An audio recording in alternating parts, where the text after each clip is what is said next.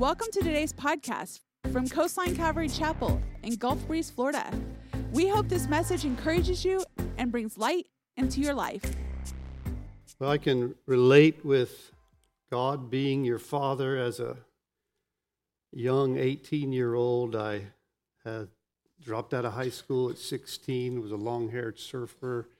My dad had left the scene when I was 13, and this whole idea of God being a father and leading and guiding and having a plan and a purpose for your life is extremely real to me because he became what I never had a father. And he led and guided my life, and I've, I've tried the best I can to be obedient to him and to follow his lead. And tonight we're going to talk a little, tonight,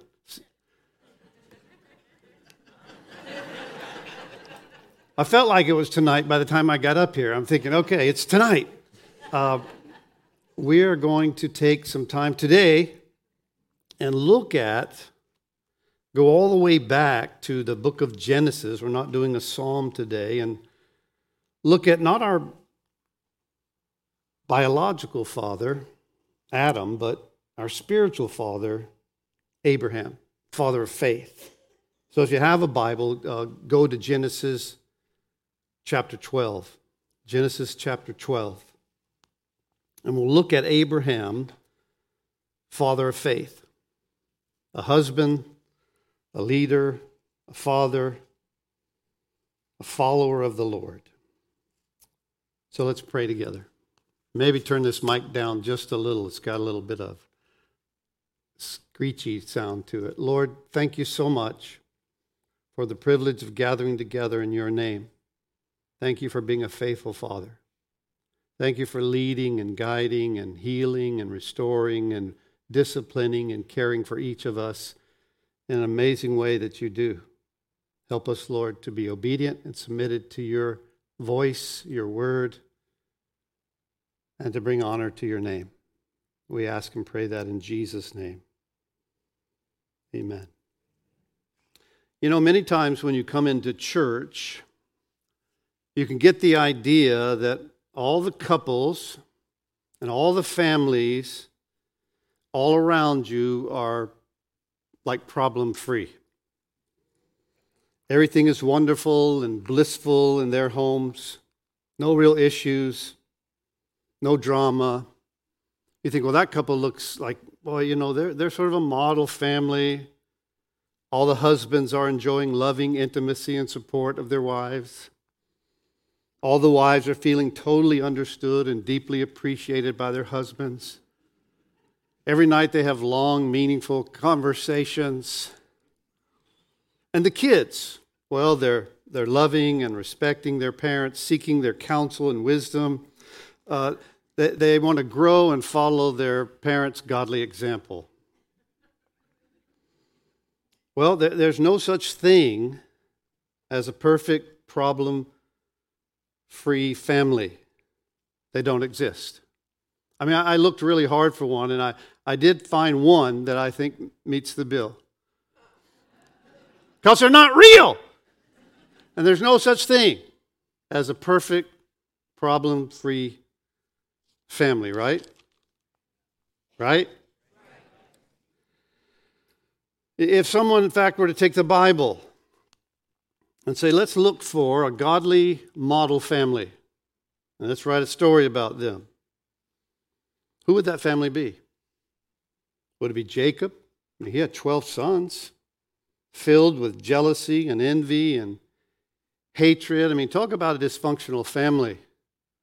Read about Jacob's family. What about Noah? That, that, we can't even talk about Noah because it's beyond PG 13. We can't go there in this message. How about Moses?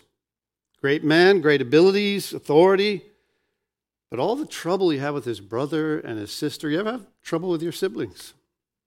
Moses did. David, the greatest king of Israel, but he had a son named Absalom who hated his father. Hey, mom, dad, you, you ever have a, a son or a daughter who said to you they hate you? Well, you're in good company. One of the greatest kings of Israel had a child that hated him. I mean, the Bible steps into some really wild and crazy family lives. And in Genesis chapter 12, we take a look at the father of faith, father of God's people. He's known as Father Abraham. He's known as the father of faith. But also, all of us, all men and women, are in process. No one has reached the lofty position of perfection or the perfect family. The person sitting next to you or around you is a total sinner under construction. I mean, don't look at him. but it's true. God uses ordinary clay pots to carry about his grace and his mercy and his ministry and his message. So, here in Acts chapter 12, it says, Now the Lord, verse 1, had said to Abram, Get out of your country from your family. Some of you would say, Why doesn't the Lord speak that to me? Get out of your country from your family and from your father's house to a land that I will show you. I'll make you a great nation. I'll bless you, and I'll make your name great. You'll be a blessing. I will bless those who bless you. I'll curse him who curses you. And in you, all the families of the earth shall be blessed. And God pronounces this amazing blessing to Abraham. You're going to bless the world. You're going to have amazing life. And he responds. In verse 4 So Abram departed as the Lord had spoken to him. And Lot went with him, and Abraham was 75 years old when he departed from Haran. So here's the thing listen God calls, He speaks, He reveals, and the response is Abraham does it. That's faith. The, the, the act of obedience is the, is the visible demonstration of faith in action. And he's 75 years old. Now, in that time, in, in, in Abraham's life, uh, the lifespan was different, about double than what it is today. Abraham would eventually live to 175 years of age, and his wife Sarah would live to 127. So if you, if you do the math and look at Abraham at this time in his life, he's kind of at midlife. He's halfway through his life. Usually that's when people are kind of putting down deeper roots, they're getting established, they're, they're becoming more stable and getting life organized. And God comes along and he totally uproots Abraham's life, calls him out. You got to go. And he's willing to go. Abraham, first of all, is a man of faith. He hears, he responds, he obeys, but he's also a man of influence. If you look there at verse 5, then Abram took Sarai, his wife, Lot, his brother's son, all their possessions that they had gathered, and the people whom they acquired in Haran, and they departed to go to the land of Canaan. So they came to the land of Canaan. He, he, he's a man of influence. His wife, his, his nephew, uh, part of his family, the people who, who were there in Haran, they, they become his, well, they become people who work for him, who he takes care of. They're looking to him for, for future, for resource. So they're willing to follow this man named Abraham, who basically tells them, Hey, I heard from God. We're going to head out. And so here you have a man who's obedient, a man of faith, a man of influence. But he's also a man, if you'll notice, he's also a man of prayer and worship. In verse 7, the Lord appeared to Abram and said, To your descendants I will give this land. And there he built an altar to the Lord, who had appeared to him. In verse 8, and he moved from there to the mountain east of Bethel And he pitched his tent with Bethel on the west and Ai on the east, and there he built an altar to the Lord and called on the name of the Lord. He builds altars and he calls on the name of the Lord. He's a man of faith, he's a man of influence, and he's a man of prayer. He's a man of worship. I mean, dad, mom, look at Abraham. Here, here's a man who, who's, who's also has amazing spiritual experiences. You go back to the very beginning. Now, the Lord had said to Abraham, it, it seems to me, I, I, I can't verify this in Scripture, but it certainly looks like it, that God audibly spoke to Abraham, gave him a, a clear word and clear direction.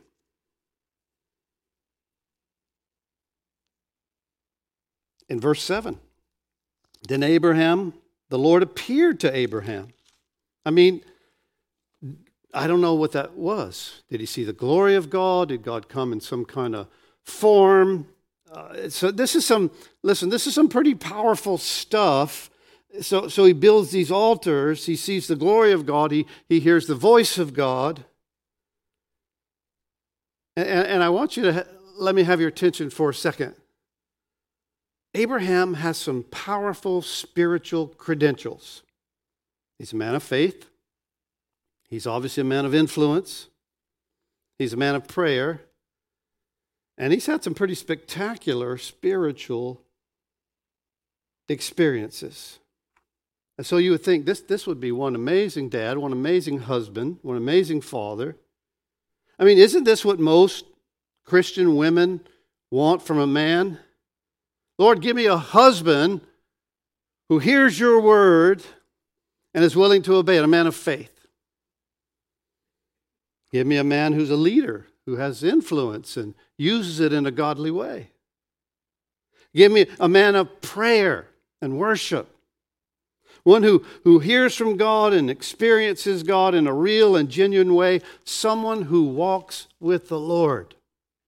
Is that not the description we have so far of Abraham? But here's the deal the story continues. And it reveals that even people of great faith are flawed. They're in process. So, in this room today, there's lots of flawed fathers, there's lots of flawed families. Because after all that Abraham has experienced, God speaking, God appearing, Abraham obeying, he travels to the promised land. And here in chapter 12, it tells us in verse 6 he passed through the land to the place of Shechem as far as the terebinth tree of Moreh, and the Canaanites were in the land. So, so here's the deal. Listen, he gets to Canaan, and the land is full of Canaanites. God, what's the deal? I thought you promised me this land. And now there's all these stinking Canaanites here.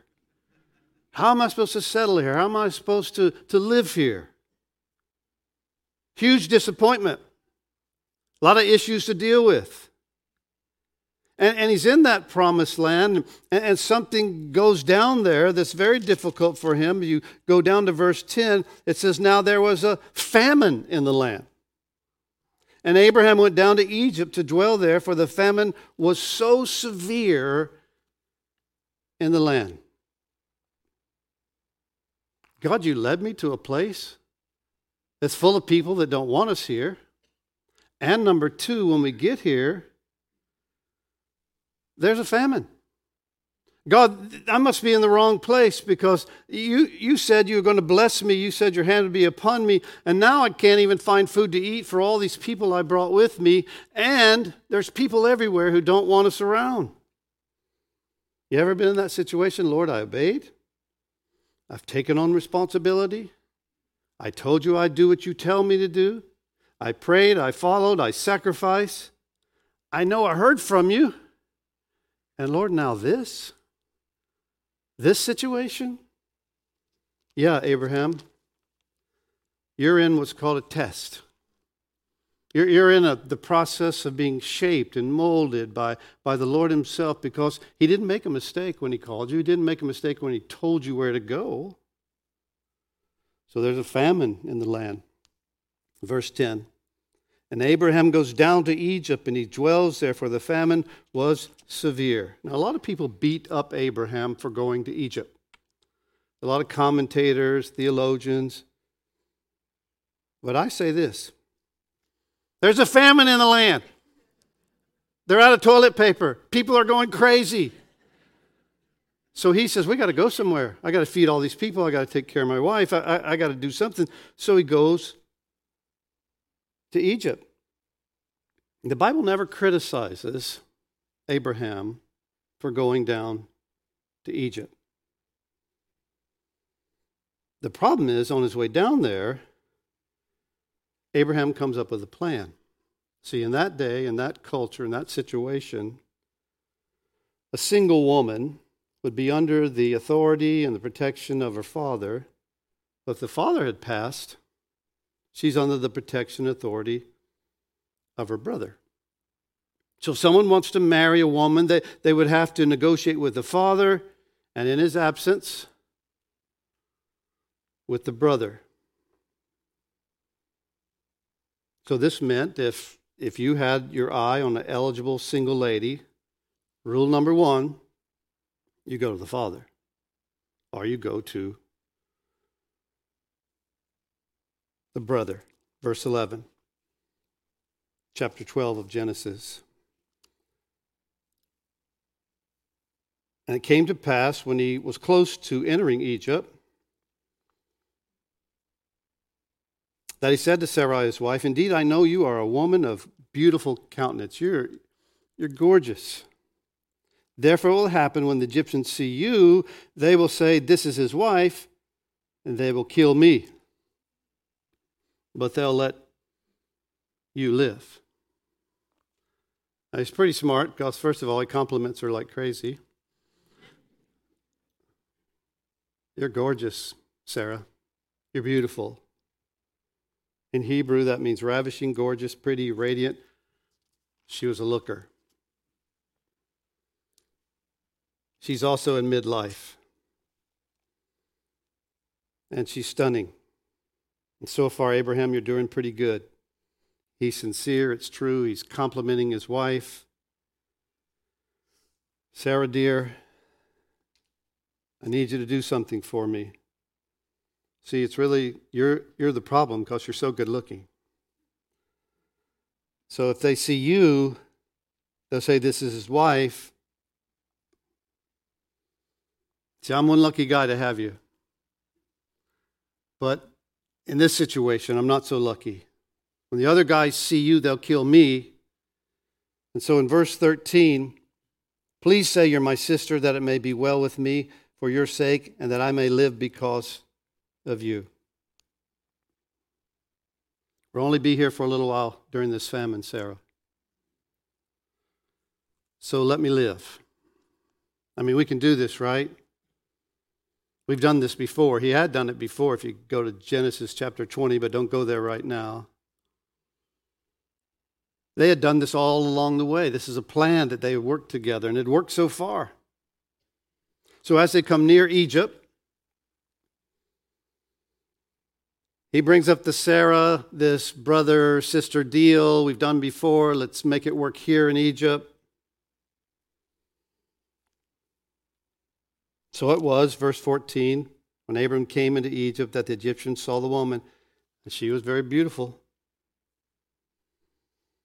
The princes of Pharaoh also saw her and commended her to Pharaoh, and the woman was taken to Pharaoh's house. So she is beautiful. It's not just his opinion.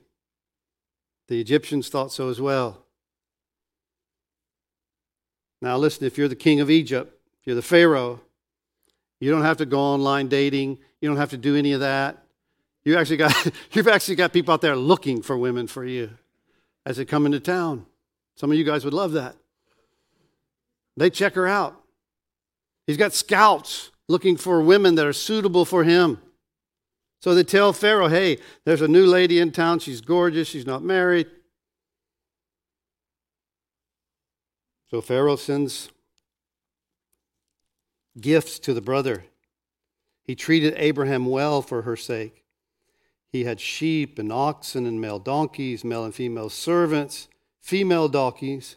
And then in verse 16, it also says camels. I, I looked into a little bit of the culture and the history, and at this time, during this era, a camel was a brand new kind of mode of transportation that just coming on the scene. And he sent him, be like today someone sending you a Ferrari or a Tesla. He's got a camel. This is, this is good stuff. And, he, and he's caught in the midst of all these gifts and money. Sarah's in the palace. She's powerless. She's vulnerable. And if you're Sarah, you might be thinking, I, I, married a man of, of faith. I, I married a man of prayer. I married a man of influence and spiritual experience. How in the world did I end up in this situation? Any of you ladies ever think that? There she is. Abraham has his flaws, his weaknesses, his faults. And every wife and every father and every husband, every man does. There's no perfect families, no perfect husbands, no perfect fathers. There seems to be no way out. And I love verse 17 because it begins this way But the Lord. Isn't that an awesome way to start that verse? But the Lord. And then all of a sudden the, the hope thermometer gets high. He said, But the Lord plagued Pharaoh and his house with great plagues because of Sarah, Abram's wife. And Pharaoh called Abram and said, What is this you've done to me? Why did you not tell me that she was your wife? This is a, a powerful intervention by God who steps in where Abraham could not to save the marriage, to save the family. Without God stepping in, it was over. I believe God protected Sarah and Abraham from their own deception. Now, now, I want you to listen, I want you to pay attention. This situation right here in verse 17, it's called God's amazing grace. God steps in where no one else could possibly step in. And I'm pretty sure it was probably a very awkward, difficult trip home. Sarah's going, Hey, I'm tired of this brother sister game. Almost didn't work this time. Uh, now, now, now, please tune in. You might say, John, wait, Sarah was part of it. She agreed to it. Yeah. A couple of things I'd point out right, right here is in every marriage, you have two sinners, not just one. And all of us are in this process of following the Lord. If you're a wife, if you're if you're married, you're married to a person who's in process, a dad, a husband, and they're being transformed hopefully by Christ. Dad, husband, mom, wife, here's what I found out all of them disappoint one another at one time or another. I won't ask you to raise your hand. When's the last time? But we all do. We, we don't meet each other's expectations. And listen, maybe you know this when your kids will blow it. Your kids will not always meet your expectations. And we also need miracles of God's grace. This is the point of the story part of it that God steps in to a flawed family in a difficult situation and does something with his grace. Here's, here's the big, probably headline that could be over this passage He is able to deliver. Amen? He can do it. There is a living God. They had no other option but to look to the Lord. Sarah knew God had promised to bless them. See, this is an interesting thought. Sarah knew the promise that God had given to Abraham, and that it was not just for Abraham, because she was going to be a part of it too, because he said, I'll bless your seed. The Messiah would come through both Abraham and Sarah. Don't underestimate what God can do with your faithfulness. So she stepped into the plan. Now, if you're Abraham, a husband, a dad, what's the application here for you, for me? Well, I think number one would be stop the deception. Stop those things that you know are not true, are not right. See, it's, all, it's so easy to drift through life with secret sins. Abraham is an example of someone who, who, who was trying to deceive to save a certain situation, and it backfired on him. Hiding. Convincing yourself, well, I, I've got away with this so far, which certainly was the case with Abraham and Sarah. This has worked out for me so far. Nothing ha- will happen. No one will find out. It'll be okay. But here's the deal that the scripture says this be sure your sins will find you out.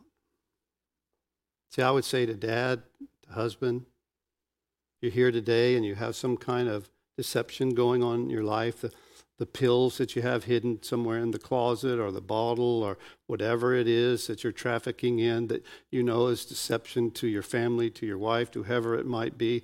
This is a passage of scripture that would say, stop. Don't.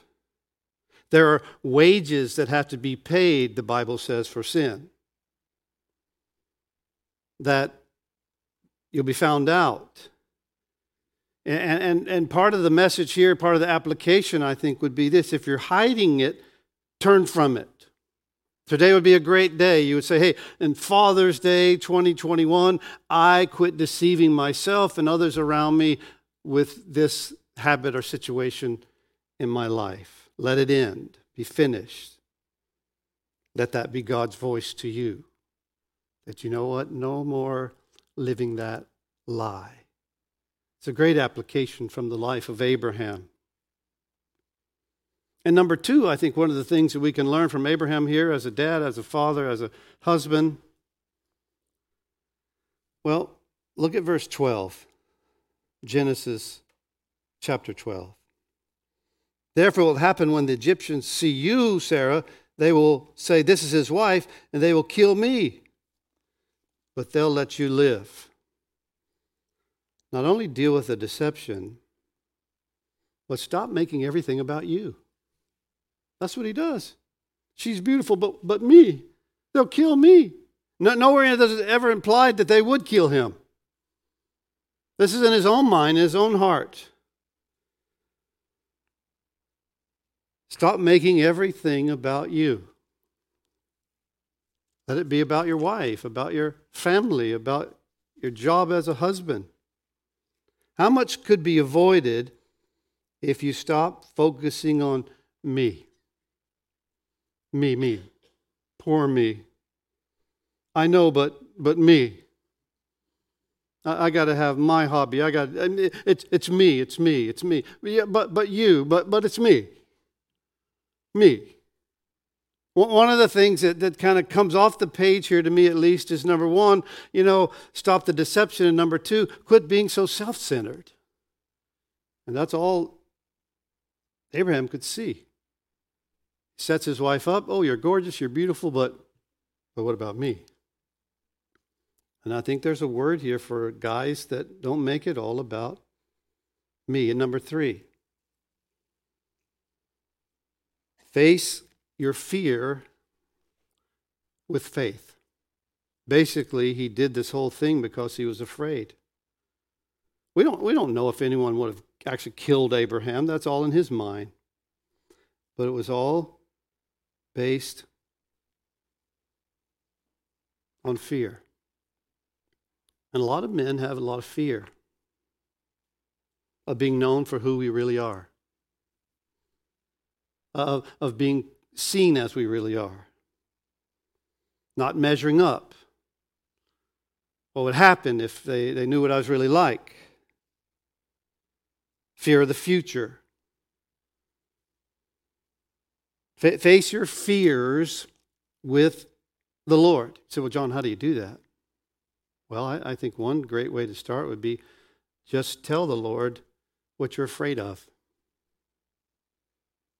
Tell the Lord, Lord, I'm, a, I'm afraid of, of this at my job or in my home or in my future or, or in my neighborhood or in my workplace or I, this, is, this is what I'm afraid of. Just let the Lord know. You, you might do something simple exercise. You might take a piece of paper and write down, This is what I fear. This is it. Don't let your wife see it, but let the Lord see it. And at the end of that, that little list, write, Lord, help me. Help me. This is what I fear because of deception in my life. This is what I fear because it's all about me. This is what, what I fear. And finally, I would say this don't give up on what God's called you to be and do with your life as a husband, as a father. Abraham didn't. Sarah didn't. Do it for the sake and the glory of our Lord Jesus Christ. That's why you do it. See, here's this, this simple little story about a, a man who gets a call. He has all these spiritual experiences. He's, he's, he's faithful. He's, he's a guy who's prayerful. He's a guy who's influential. He's a guy who's, you know, had amazing spiritual experience, but he's also extremely flawed.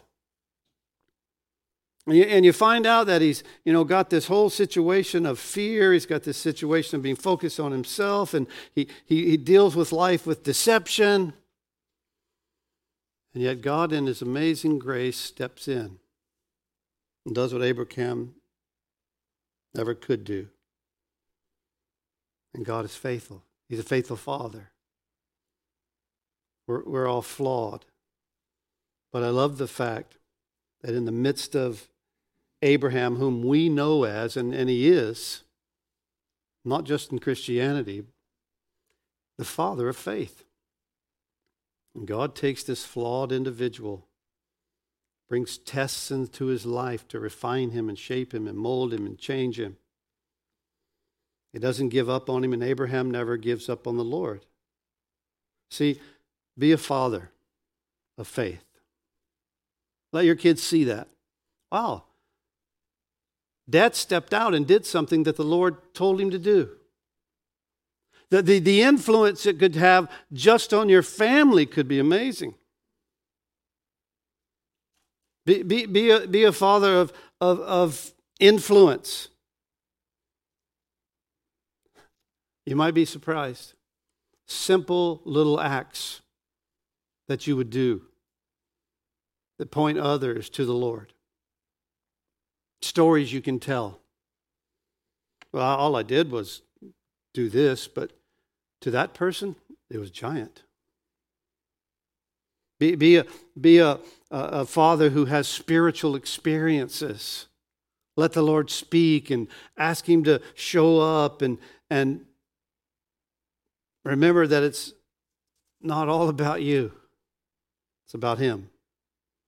I love this simple chapter in Genesis chapter 12. He doesn't even talk about his kids yet, but you, you see this man who, who God has spoken to, has appeared to, and even though he's extremely flawed, God demonstrates his grace and he deals with his character and his life in a way that's very, very powerful.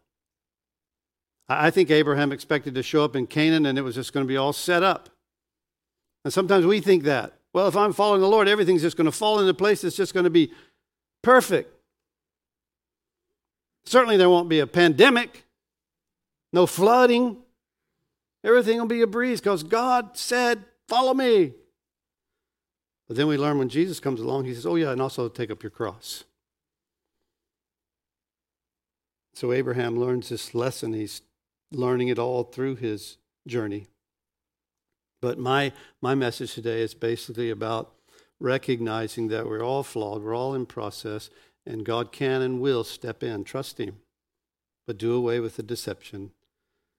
Do away with the big me and face your fears with the Lord because the Lord is more than able to deal with every situation and fear in your life and in my life. Happy Father's Day. We hope you enjoyed today's podcast. Join us again as we dive into the scripture, going verse by verse, here at Coastline Calvary Chapel.